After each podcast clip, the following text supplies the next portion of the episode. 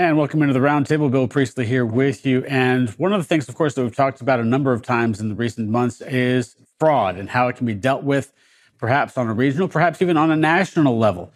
But today, let's continue that discussion and see how far we can go with one innovation, at least trying to push that ahead. Anne Reinke joins us, the president of TIA, as well as Ryan Schreiber, VP of Growth at Metafora. Thanks so much for joining us. And Anne, you've got uh, a bit of an announcement in terms of something that you guys have started to put out uh, that hopefully is going to com- combat this a little bit. Can you get, kind of give us kind of a 10,000 foot view of it? by the way, honored to be with you, Bill and Ryan Schreiber, two of my top favorite people in logistics. How about that? I'm gonna need a I'm gonna need a ranked uh, list at some point. I've been waiting for so. I've been waiting for this for a yeah. while. So yeah, I need to know I'll who's yeah. okay.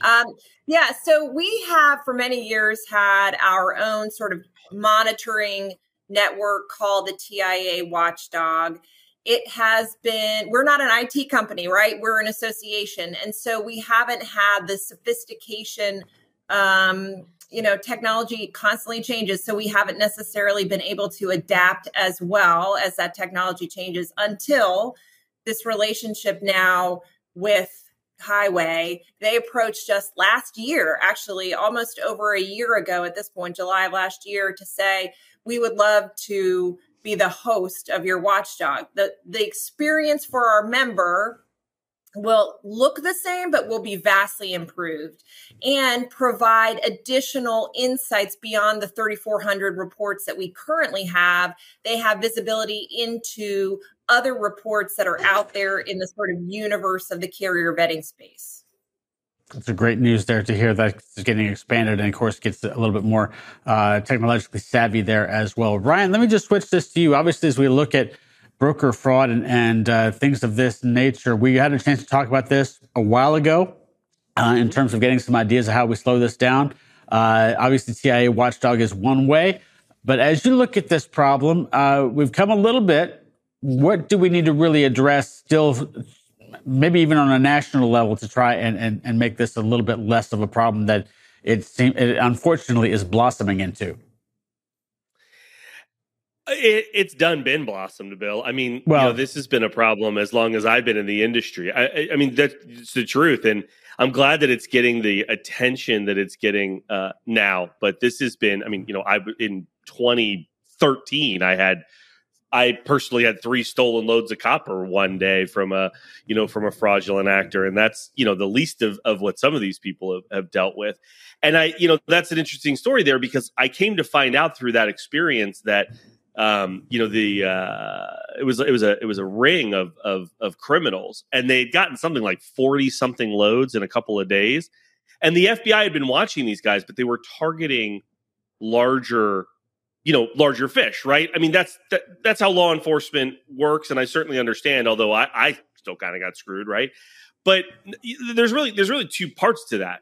Number one we can talk about this a lot and i'm super excited about what the tia is doing with with highway. I love watchdog. I think it's an incredible um, resource. Same thing with with the self reports from like um, you know uh, FreightGuard reports but the data is the data and and really being able to pair those two things together is important. But number one the fmcsa is responsible for figuring this out. Like we we need to do other stuff on our own too but like we're we're in you know there's some infighting here about what should load boards do and this that or the other. The fmcsa is responsible for figuring this out. And we need to as an industry continue to put pressure on the fmcsa to figure this out. Not only safety but fraud. And and a data driven approach is you know the only way that that's going to happen. But the second part of this is you know no one is riding in off of a, a, white horse to save us. So as much as i do think the fmcsa is responsible for figuring this out we need to do things on our own and that's where the fbi the fbi is not going to save you know my stolen loads of copper or i think ch robinson got hit for like 10 of them or something. I remember the guy from the F- fbi telling me. So you know we need to do things on our own and stop looking for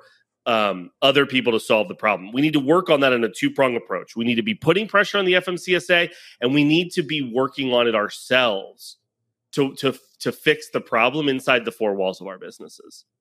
And we've talked about the FMCSA before in terms of obviously they, they've said this is not a safety issue. It's it's something that needs it's theft. It's not something that that is is under their purview necessarily. But uh, unless you and and you and I have talked about it, unless that cargo is something that perhaps if stolen uh, could have safety issues for other people. For instance, meat that spoils, or perhaps uh, you know items of a dangerous nature there as well.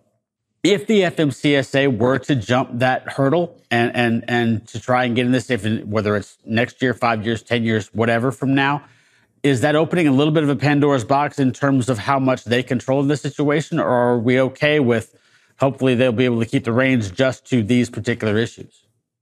Yeah, I mean, I couldn't agree with Ryan more that FMCSA could do something. And Bill, you're right. We're, we're not looking to them to supersede their authorized powers. And of course, safety is their mission and, and it's mission critical, right?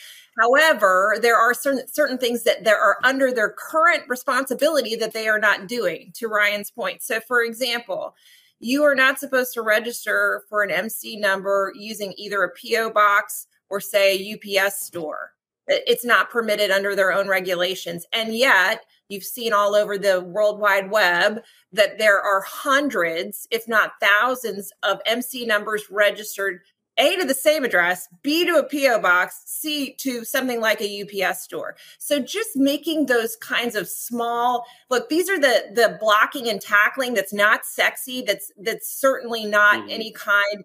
Uh, it's not going to solve the problem overnight. But if they were just to do that, literally just to enforce their current regulations, that would be enormously helpful. We have the FMCSA coming to our DC fly in in September, and we're going to talk about fraud one of the issues we're going to talk about with them is fraud because we we understand they believe that they their sort of hands are tied to some extent but there are things that they can do that they, they have the authority to do Ryan, let me jump into that second point that you mentioned. Obviously, uh, the FMCSA has its role, and then we also have our own roles there as well. Obviously, do your due diligence. You know, watch for the red flags, as mentioned. Uh, we especially, like as Anne mentioned, with PO boxes and anything that may pop up that may look, you know, that looks a little bit strange or out of place. Uh, but really, uh, when it comes to what we need to do as individuals to stop this from happening to our own interests, what past that are you looking at in terms of, of you know, com- trying to vet out as much of a carrier as you possibly can? The carrier vetting the carrier starts at carrier selection. And so, you know, when when a an intermediary is is is just operating their business naturally, the biggest challenges that relate to cargo theft, that relate to fraud, all of that comes down to how these businesses are operating um, you know, in terms of matching, you know, loads to trucks, if you will, right? Right. And so thinking about the carrier selection process as this like event in time, okay, we have a carrier who wants to take a load. Now let's figure out are, are they fraudulent or not? That that's that's too late in the game already. And so the real opportunity is upstream in looking at how you are going to market with carriers and that needs to change. And so you know the, the most obvious example that everybody talks about is oh it's a friday afternoon on a must move load and like you know you've got this you've got this carrier on the on the horn who says they'll take it. Well that was a failure on most of the time. That was a failure inside the four walls of your business in your sourcing process that you even got there right? And of course there are times where a carrier falls off and eh, but even even that right can be a, a data driven analysis to understand is this you know what the what carrier service levels are et cetera and so forth. And so really bill like I, the point that i want to make is that you need to look further upstream in your business to identify how and where you're failing to make the best, most powerful matches, quality matches, right, with carriers and freight. And and look there first. And again, take a data-driven approach to that process, which is all that you need to do in any any part of this. And coming back to uh, the FMCSA for just a second here, in terms of what it is that they're doing, obviously, as Ryan mentioned, nobody's coming in, and you mentioned uh, nobody's coming in on a white horse to save us at, at that point. But we've talked also about the fact, or at least the idea in which that the deterrent for getting caught in the situation not necessarily is a deterrent that is stopping a lot of people as well. There's no th- there's no you know really major execution, mm-hmm. um, you know, and, and understanding why, for instance, that stealing a truckload isn't equated to three grand theft auto charges is beyond me. But nevertheless, uh, what can be done on the deterrent level, even though that's not an FMCSA thing? Obviously, somebody's got to get caught and prosecuted for that to happen. Yeah, I think you're right. And Ryan's right about data too. So, one of the things we established this fraud task force bill that you and I have talked about in the past. And one of the things that is part of our mission there is data collection about really trying to amalgamate and, and, and assort how big of a problem it is so that we can put high, heat, light, and thunder in front of public officials, in front of the FBI, and, and, and anyone who will listen to say, this isn't just Ryan's load of, you know, copper wire. This is a, a worldwide criminal enterprise because, of course, they're, you know, um, overseas partners in this crime as well.